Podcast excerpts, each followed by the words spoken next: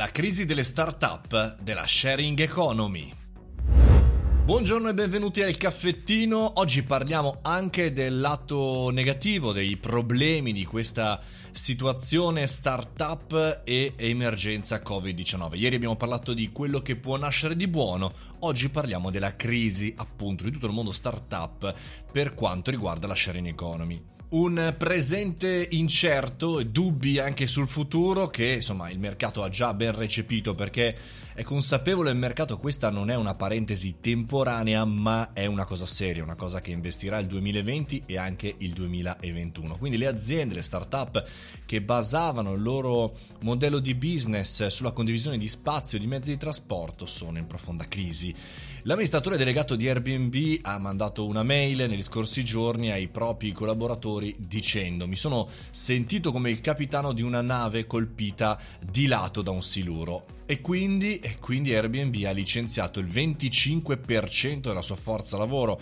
Un numero pazzesco, visto appunto che nel turismo cambierà tutto e anche eh, lo stesso TripAdvisor ha licenziato ben 600 persone, in Uber si parla del possibile licenziamento di almeno 500 persone su 2700, Lyft ha già deciso di licenziare quasi 1000 persone, il 17% di tutti i suoi dipendenti. Lyft è diciamo un po' il competitor americano eh, di Uber. Insomma, la grande difficoltà di questo momento non ha tralasciato chiaramente le start-up, eh, quelle del mondo sharing economy, insomma l'economia della condivisione, perché eh, le restrizioni, i timori legati alla pandemia di Covid-19 hanno limitato viaggi e spostamenti e qualsiasi eh, voglia di usare, condividere qualcosa già utilizzato da altri. È come se fossimo tornati indietro di almeno 30 anni da questo punto di vista.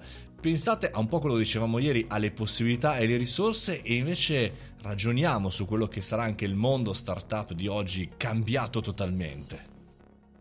Le startup sembrano non essere quindi indenni al mondo reale e per l'appunto è così, forse ci siamo fatti un'illusione del fatto che i vari Airbnb potessero soppiantare da soli tutto un mercato. Invece è bastato uno eh, dei più grossi virus eh, degli ultimi anni per poter distruggere tutto un mercato, eh, o perlomeno rallentarlo, o perlomeno metterlo in seria difficoltà. Guardate quello che sta accadendo sul turismo, turismo non soltanto reale, ma anche quello digitale, tutto il mondo del, degli aerei, delle, dell'aviazione, tutto il mondo anche, immagino a questo punto, delle low cost.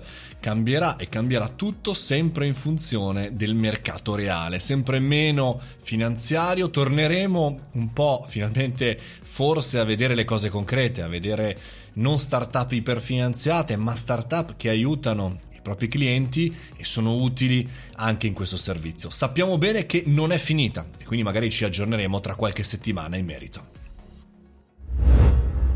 Io sono Mario Moroni e questo era il caffettino come ogni giorno alle ore 7.30 parliamo di startup, business dal nostro lato, quello un po' critico. Se vi va di avere maggiori informazioni www.mariomoroni.it oppure all'interno del canale Mario Moroni Canale. Fate i bravi, mangiate le verdure, a domani mattina.